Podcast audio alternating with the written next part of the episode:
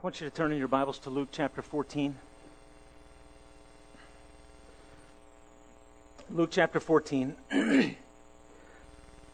Context of our discussion is very, very clear. Over the last few weeks, we've been talking about the issue of cost counting and Christ following with the conviction that if I do not count the cost of following Christ, I simply will not finish the course. Okay, I may begin to follow him, but if I don't reckon with the expense, the personal debt that I will incur in following Christ, I will not stay faithful to my commitment with him to the end. Christ is unmistakably clear about that, and we spent a lot of time over the last four weeks looking at, I believe, verses somewhere up in verse 20 down through verse 33, working towards a conclusion about discipleship, and that is discipleship Christ following will cost you everything, even your very life. He ended with the need to say farewell to all of one's possessions in order to be fully devoted to Christ. I can't tolerate a division in my heart between the things of this world and Christ. It is impossible to be fully devoted in two different directions in your life. You can only be fully devoted to one person, one cause, and one purpose. That has been made abundantly clear. The question that comes, starts to come into your mind, though, is this Why and to what end does Jesus spend extended discourses teaching about the cost, cost counting, counting the price? Why does he do that? I think the answer to the question is found in what I'm going to say is the fifth word that I'll give to you this morning that describes Christ counting and, or cost counting and Christ following. We've used four words thus far. The fifth word is going to be this, or it might be the sixth word. I'm not sure. Christ or cost counting and Christ following will lead to influence. It will lead to influence. I have studied this text many times. Okay? I'm here to tell you I never put the salt and light text in the context of the discussion of discipleship. But that is exactly what Luke does he expends a serious number of verses on describing the cost that you will incur if you follow Christ. What is the purpose of following Christ now in my life today? What is the purpose? I think the answer from verse 34 through 35, the discussion about salt, I think is the answer to the question why I should live a sacrificial, cost counting, Christ following life. Okay, and I think here's the answer. Because then my life will count, it will make a difference. I will have an influence in the world that Christ has called me to live in. All right, if you know anything about the descriptions of salt in the Word of God and about salt in the ancient world, you know that salt had a purpose. It had the purpose of preservation and adding taste or zest to food. I brought some salt. Okay, this is uh, this is Shoprite. It's not What's the brand I was thinking I wanted? Morton. Yeah, it's not Morton salt. So this is probably like diluted salt, okay? Here's what Jesus says about this. He says, and just this is for my wife, okay, this morning. Here's what Jesus says, honey. Salt is good. Okay? I've always thought, why do you, why do you, why do you, why do you? Because it's good. I have scripture to prove my point now. Application don't say to your husband when he puts salt on his food. Okay? He's just obeying Jesus. okay. Why does Jesus allude to the issue of salt? This has been something that has, I, I knew what it meant, but I never tied it to the direct commands to follow. Count the cost. Why? Do you want your life to make a difference? The answer for every individual is this yes. Why? Because God created you for a purpose. We all claim, you know, Psalm 139 when we talk about the value of the pro life position, which we hold to emphatically. But the reason we value that is every life has a God given plan and purpose. So does yours. And for every Christian, the God given plan and purpose is this that you, in your sphere of influence, would make a difference. That your life would count. That your presence would be noticed not because you were odd, okay? I do that sometimes. God wants us to be noticed because we are different, we are distinct. There's something tangible and effective and influential about our lives. And so we count the cost and we pay the price because we want to make a difference, not for our own resume, but for the kingdom of God. And it is for that kingdom that we are called to be salt for the cause of Jesus Christ. Now, when he uses salt in this discussion, it is a bit of a parabolic or parable kind of statement. Okay, a parable is this it is an illustration or a picture that illuminates or clarifies a religious or moral value. Okay, it's an illustration or a picture that clarifies a moral or religious conviction or value. So Jesus points to salt and says, Salt is like you. Or salt is what you are to be like. Salt is introduced into circumstances for the purpose of preservation, influence, or to add taste and appeal. Okay? So we as Christians are set beside salt by Jesus because he wants our lives in some way to resemble salt in how we live. Our life should be a life of influence. Context Christ followers. Illustration salt. It is good, it is an issue of making a difference, it is an issue of being influential. Corey read for us the other text, Matthew 5 13. You, church, are the salt of the earth. But if the salt loses its saltiness, how can it be made salty again? Now, let me just take this phrase. You are the salt of the earth. And I just want to unpack this real quick. I'm going to do four simple observations from this text. Help you discover what Jesus means when he says you are the salt of the world. Okay, what are the implications of that? And then you have four more points in your notes. I'll tell you right now, I'm just going to do one of them, okay? So that you're not all panicked, okay? And at 12:10, he's only halfway through. Okay, by 12:30, I'll be done. I promise. No, I'm kidding. Um, so here it is. You is the word I want you to focus. You are the salt of the earth. What I'm going to do is put an emphasis on different words. Okay, you are the salt of the earth. Who is addressed? Context: cost counting Christ followers. And let me say this: there is only one kind of Christ follower on planet Earth. It's people that count the cost. If you have never paid a price for your faith, for your walk with Christ, it is likely that you are not a true follower. Because there is no Christ following without cost counting. Okay, so you, context, the disciples and Christ followers are ones that are being addressed in the immediate preceding context. Okay? You is every believer who has heard or responded to the divine call and summons of God, who says, Today, if you hear my voice, do not harden your heart. It is every believer who has been called to the inconvenient, uncomfortable, radical, costly, Christ exalting life of a disciple. Okay, if you are in that category, this text about salt applies to you. You are the salt of the earth. Next statement. You are the salt of the earth. You are it. It is a state of being for Christians.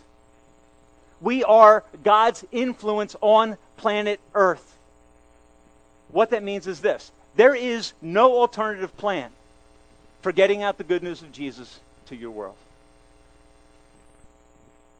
There is no other plan. All right? He tagged you. You're it. You are, present tense, by definition, God's plan for reaching the world. And let this settle on your hearts. There is no alternative plan in God's design to reach your neighbor with the gospel of Christ. There's no alternative plan. There's no alternative plan for reaching your coworker. There's no alternative plan for reaching your friend at school, young people. None. You are the salt of the earth.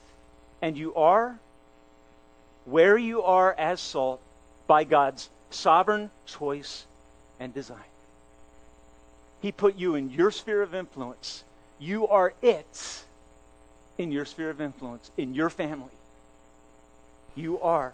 And then you are the salt. Definition, I already said this. You are people of influence by design. That is why, if you are not living a cost counting, committed life in your Christian experience, you will experience some persistent, pesty degree of discontentment. You know why? Because you're not fulfilling your God given purpose. God saved you by his grace and commissioned you in a certain sphere of influence, not to complain about it, but to make a difference there. In your workplace, I don't care how hard it is. Jesus lived in a harder set of circumstances than you and I could ever live in. And there he was, God's influence. And he lets us hear and says, You are it. You are the salt. You are the means by which I desire to impact a specific sphere of influence. You are like sprinkled into that location. And then, lastly, this you are the salt of the earth, the realm in which God has called us to be influential. Does that make sense? You are the salt of the earth. You take each word and you just emphasize it and say, okay, what is that going to mean in my life? Now, here's the question, or the proposition I want to give to you this morning. This is my conclusion before I give you the thoughts. Our lives should have influence. Our lives should have influence, or our lives should make a difference. You should be noticed where you live. Okay, your life should be making a difference. Now, here's the question I want to ask, and I'll just deal with the first thought. How do we as Christians maximize take full advantage of our God given calling? How do we maximize the impact or influence that we are to have in our world where we live, in your slice of the pie? How are you going to make a difference there? And the first thought, and it's the only one I'll give you this morning, is this be intentional. Okay? Here, can I give you this thought? Most of you have probably not thought about this, but this is a God given truth. Where you live, you do not live by mistake. You live there by God's design. The job you have is a divine appointment. You may hate your job. God's trying to do something in your life there. He gave you a sphere of influence, a place to work. What He wants you to do to maximize your impact, your influence, your saltiness is to be intentional. And here's the directive make a decision in your life to eliminate the wall that stands between the sacred and the secular in the lives of most Christians. Now, I want to be very direct this morning. Okay? For many of you sitting here right now, okay, this is your Christian experience. And it's all there is. This is the time in your week that you devote to God. Okay, I have done this myself. Okay? Sunday morning, that's the time I give to God. And then I'm going to take my kids to the sports event. Then I'm going to go to work. Then I'm going to go spend time with the family. Then I'm going to veg out at home. Okay, and here's what we do we tend to erect a solid wall between the sacred in our life and the secular. I think this text deals a death blow to that assumption. I believe at work, men and women, you should tear down the wall that divides your work life from your spiritual life. I think you should tear it down and say this I don't go to work as an employee. I am a Christian who goes to work. And when I go there, I am there to be an influence. I've told you men this in certain various settings. I crave the context that you live in on a daily basis. I wish I had interaction with people out on the street on a regular basis. And i am trying to reorient my life so that I have more contact with people. Why? Because God created us to be an influence. If you find that your walk with Christ is dissatisfying through the week, on Sunday morning I feel charged, but on Monday it's kind of. Here's what you probably have done. You have probably erected a solid wall between your walk with God and your daily life. And the result of it is a, a, an insidious form of discontentment that leads to persistent unhappiness, and it will affect every realm of your life. You can't escape it. You can't go out and be an employee and then on Sunday be a Christian. Jesus said you can't do it, it's impossible. Jesus wants to permeate every part of your life. He wants you to be an influence. He wants you to be intentional and thoughtful and strategic about making a difference. Don't just be a Sunday Christian. Don't think of Christianity as a Sunday sport or activity. Don't just talk about Jesus on Sunday. And I'm going to make a strong statement. I believe that a Sunday Christian is not a true Christian by the biblical definition. I'm not saying you're not saved. Okay? But if you say, Tim, I'm a Christ follower, but there is a divide between the sacred and the secular in your life, I, I will challenge you as to your definition of what a Christian really is. Because being a Christian is 24 7. 365 days of the year. We are on mission. We have a God given purpose. We are salt that is dispensed out of the shaker into the world to make a difference there.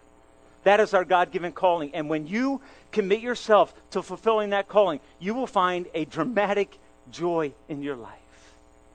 It will alter your attitudes, it will alter your language, your behavior, your priorities every day of the week. It's not enough just to be here on Sunday morning. You must be different as Christ representative throughout the week. On Tuesday night in our men's Bible study, we were having a discussion from the book of 1 Timothy, I think the beginning of chapter 2, talking about do every, you know, don't complain, pray for everyone. For kings, those in authority, for all people. Okay? And as we started to hone in on that, we discovered that for many of us, a negative, grumbling attitude is fairly common. And somebody brought up this discussion. Why is it that on Sunday we can be happy Christians and the rest of the week we're something else? Why? Here's what one person said. They said, Monday. Monday's why? What do you mean Monday's why? Well, because life tends to sneak in and crush your passion and love for Christ. For a lot of you men, it starts Sunday night. For a lot of you ladies, it starts Sunday night because you start thinking about work or the burdens of the week that are coming, right? And Monday destroys the decision that you made on Sunday morning. You know, lots of this stuff just happens. Isn't that true? And all of a sudden, we are we're, we're taken off course. Why? Okay, let me make this suggestion and be very clear. Okay, you, if you're not intentional about, about taking Jesus to work on Monday morning, it's not going to happen. See, the pressures of life will kill passion for Christ unless you choose intentionally to say, I am going to take my beliefs, my passion for Christ that I shared this morning as I sung. I'm going to take that into this week, and I am not going to let Satan wrest it out of my heart. I will not let him win the day. Here's what you're going to have to do you're going to have to make a commitment, an intentional commitment on Monday morning to say, you know what, before I go to work, I'm going to spend time with God. Folks, I can guarantee you this. If you don't spend time with God on a regular basis, and I mean some type of committed quiet time, and the morning for most of us is best, let's be honest. Okay, if you don't do that, you're going to find that Monday kills your joy. And it may be anything on Monday. Okay? But it will, if you don't go after God in prayer and say, God, today, I want your help. I want to be your man. I want to be your person of influence in my sphere today. I can just about guarantee it's not going to, because it, doesn't just happen by default.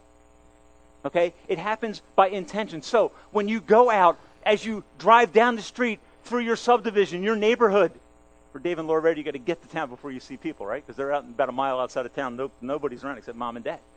All right? But when you get to where people are, would you have the heart of Christ? I have been, this is something that was impressed upon me this weekend in the seminar. Conviction about, have I prayed strategically and intentionally? From I do for some. But I can't tell you that the 13 houses in my subdivision have been covered by prayer. Why? I haven't seen it as my sphere of influence. I need to realize God put me there with a purpose. And when we start to go after that and risk a little bit for the mission, your life is going to change. You're going to have a purpose that gets you out of bed in the morning, that forces you to pray because you know you can't make a difference in your neighborhood without His help. People, you guys go to school, right? You go to school and you engage with a various number of people. Do you go there saying, God, today, use my life? Shake me out of the shaker from Sunday morning. You see, the church doesn't make a difference here. What we're doing here is helping each other grow, stoking our passions and love for Christ, reminding each other about our God given calling and purpose. But when we go out there, I have to intentionally maintain that passion. I have to make choices about whether or not my life is going to make a difference. So on Thursday, late afternoon, as we were getting ready, Steve and I, to fly to Nashville for this seminar for two days and come back tomorrow night, you guys, you won't believe this, okay? But I, when I go in that setting, I'm an introvert. Okay? I like to hide. I like to be alone. It's weird, but it's true. The weird part doesn't surprise you, okay?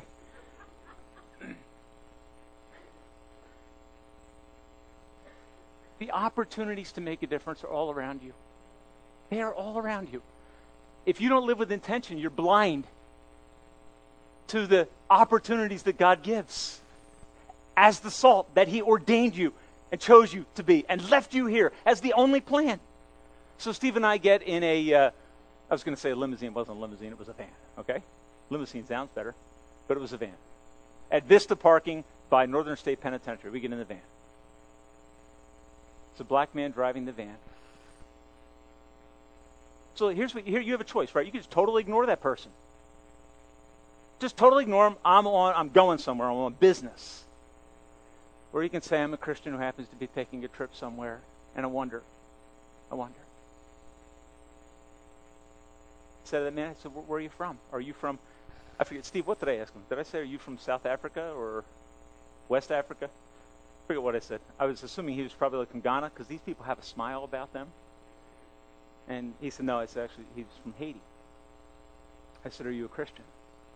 Because when you get five minutes with someone, you can't mess around and well, I got to develop a relationship before I bring up Jesus. Okay, there are certain settings in which, you know what, you just put it out there. Why not? Why not be salt? Why not make a difference? Do you know Jesus? Yes, I do. I said, well, let me ask you a second. Are you a born again Christian? Because that's usually like the dividing line. He said, yes, I am. I said, how do you know? Because he says, I trust in Jesus Christ as my only Lord and Savior. Tell us your story. This man came from Haiti to America trained at Lancaster Bible College, paid for by the Mennonites who are serious about being influenced. I mean, they're serious salt people. They picked him up and said, We're going to pay for you to go through college. Ended up going back to Haiti as a pastor for 11 years. Now he's back in the U.S. He's been working two jobs, working too much, but working really hard. Got talking to him and said, so, uh, so you're degreed. He showed me his license as a pastor licensed for the ministry? I said, What are you doing with that? Well, I'm working and so we got talking to him, Steve and I, and we get done, got to the airport, I said, Here's my business card with my web or my uh, my web address. I don't have a web address, with my email on it. I said, Would you would you contact me? He said, Yes. He said, Probably on Saturday I'll see you again because I'm picking you up. So we get to the airport, we call Vista, they come pulling up and here's Bernard. There's seven people in the van now. Okay, before it was just Stephen. I said it's easier to speak up about Jesus things. Bernard says to me, My Bible's in this. I said, Can I sit in the front with you? He says, Yeah. His Bible's right in the center thing. I said, What are you doing with your Bible? He says, I'm preparing to preach tomorrow. I said, What are you preaching on? He said, John chapter 4. He said, I'm going to focus on the part about going out and making a difference. After she got saved, she went and told everybody in the city. Here's what I said. This is where you got to get kind of gutsy a little bit because he's out of the ministry. Here's what I said to him and God's been talking to me about this church planting thing, expanding the kingdom. Here's what I said to him I said, Are you going to obey that? Are you going to go do that with the resources God has given you? Are you going to be salt to the Haitian community around New York City? And he started to share how God had been working on his heart and that he wants to quit his. He, he teaches, he's got his master's degree in French after getting his, his uh, seminary degree. He went and got his uh, master's degree in French and teaches in the school in Elizabeth. I said, Don't you dare quit your job. Why? I would love to have his job. This you got it easy now. You're just a teacher. You just teach from you're there from seven to three, so you have it easy. I said, uh, "Will you take your gifts and apply them to church planting in your area. And he said, that, he said, that's what he's planning to do. To become, and I said to him, look, I said, he said, the Haitian church needs one thing. It needs solid Bible teaching. I said, if we can help you with that, I have men in our church that will help you with that. So some of you men, I promised that you would help. So make sure you step up. Okay. Now look, why do I say this to you? Because no, it, I don't care what you're doing. Okay, there is no menial task in the kingdom of God. There is no chance encounter. Okay, at a restaurant in, we were in Murfreesboro, Tennessee, where everybody, eh, you know, all single syllable words have three syllables. Okay? Fascinating thing. They are friendly and lovely. We're standing in the line at the airport. I hear these two guys behind me going on and on about how friendly they are. Okay, we're getting on a flight to go back to Newark. So everybody's from New York, New Jersey. I can't believe how friendly these people are. I turned around and I said to the guys, I said, Can you believe someone had the nerve to talk to me in the bathroom? You know? That's bold. We don't do that in New Jersey, you know? Met a girl at a restaurant called Demas's. Her name is Christy. She was our waiter. I'm not going to see her again. So I said, uh, Are you a Christian? Randy Cole was sitting there with me, and she said, uh, Yeah, I am. Well, where do you live? Well, I, I live outside of the area, but I'm here for school. You going to church? She said, she went on. She said, I'm a born again Christian. I said, Are you going to church? She said, No. Randy Cole said this. Because she here was her reason. I I work on Sundays, which she does. Hardworking girl, very sweet girl. Randy said, Would you think about starting a Bible study in your dorm room? And what was he saying? God is this girl is a dynamic personality, friendly, engaging, attractive girl, just very, very sweet. Randy said Would you think about starting a Bible study in your dorm? She said, I didn't even think about that. You know why? Because most of us aren't intentional about making a difference where we live. Challenged her, gave her my business card, and said, Email me. If all these people email me back, I need to get a, an assistant just to answer email, okay? But here's what you got to do. If you want to make a difference, you know what you do? You have to sow the seed over and over and over again, and things are going to catch, and God's purposes are going to be, begin to emerge. If you get intentional about being the salt that God has ordained you by His divine will to be. And when, I'm going to tell you something. When I got out of the van talking to Bernard, was I happy or sad? I was delighted. I'm going to tell you something. You don't engage with people like that and walk away sad. You don't. If there is a persistent discontentment, dissatisfaction, lack of purpose in your life, it's probably because you're not being an intentional, cost counting, Christ following disciple. You're not doing what he did. Mark chapter 4, Mark chapter 3 and verse 13 says this. Jesus selected 12 men and he was with them. You know what he was doing? He was being an influence. You know what he wants you and I to do? He wants us to leave this building today you know, do you remember what Ronald Reagan said to Gorbachev? In my notes, I spelled his name Gorby. You know what he said to Gorbachev? He said, tear down that wall. Remember? Infamous words, confrontation to the culture. I believe the church culture in America needs this confrontation. Tear down the wall that exists between the secular and the sacred and get serious about Christian living. Not about being an ethical, moral person, moralistic, better than others. It's not all there is. It's to be intentional about making a difference. To realize that the relationships I have are not for my personal benefit. You see, that's what we're all about in America, aren't we? We're about results. We're capitalists. We invest in things that have a good payback. May God help us. Because we have adopted the world's mindset around us and have become very concerned about how the relationships and contexts we have benefit us. We invest with a purpose, personal benefit. Individualism rules in America, and it kills influence. You have to make a choice to overcome it. And the choice is to say, starting tomorrow, my Christianity is not just going to be a Sunday thing. Tomorrow, and here's what you're going to have to do, because there's somebody out there that doesn't want you to do this. You know what he does? He builds walls. He builds walls between your Christian life and your secular relationships. And you, on a daily basis, are going to have to mow the grass of passion and intention. You're going to have to tear down the wall of division between the secular and sacred. Let people at work know that you're a Christian. I mean, serious about it. You don't have to be odd to do this, just be real. Let them know the real reason for why you are moral. Don't be the guy that everybody talks about at work saying, oh, they're such a good guy. Let them know why. If they see you as a good person, that's about you. It's not about us. It's about influencing people for the kingdom of God. May God deliver us as we tear down the wall that is erected in most of our lives. And may we not go from here and park our faith at the door. Because I believe this with all my heart. The hour and a half that you spent here this morning is not biblical Christianity. And it may be Christianity with the small c. That is unconverted, unchanged heart. Because if you can live that way consistently for years, I think you have to ask yourself the question is the Spirit of God alive in my heart? Do I really care? Have I really been changed? Father, we pray this morning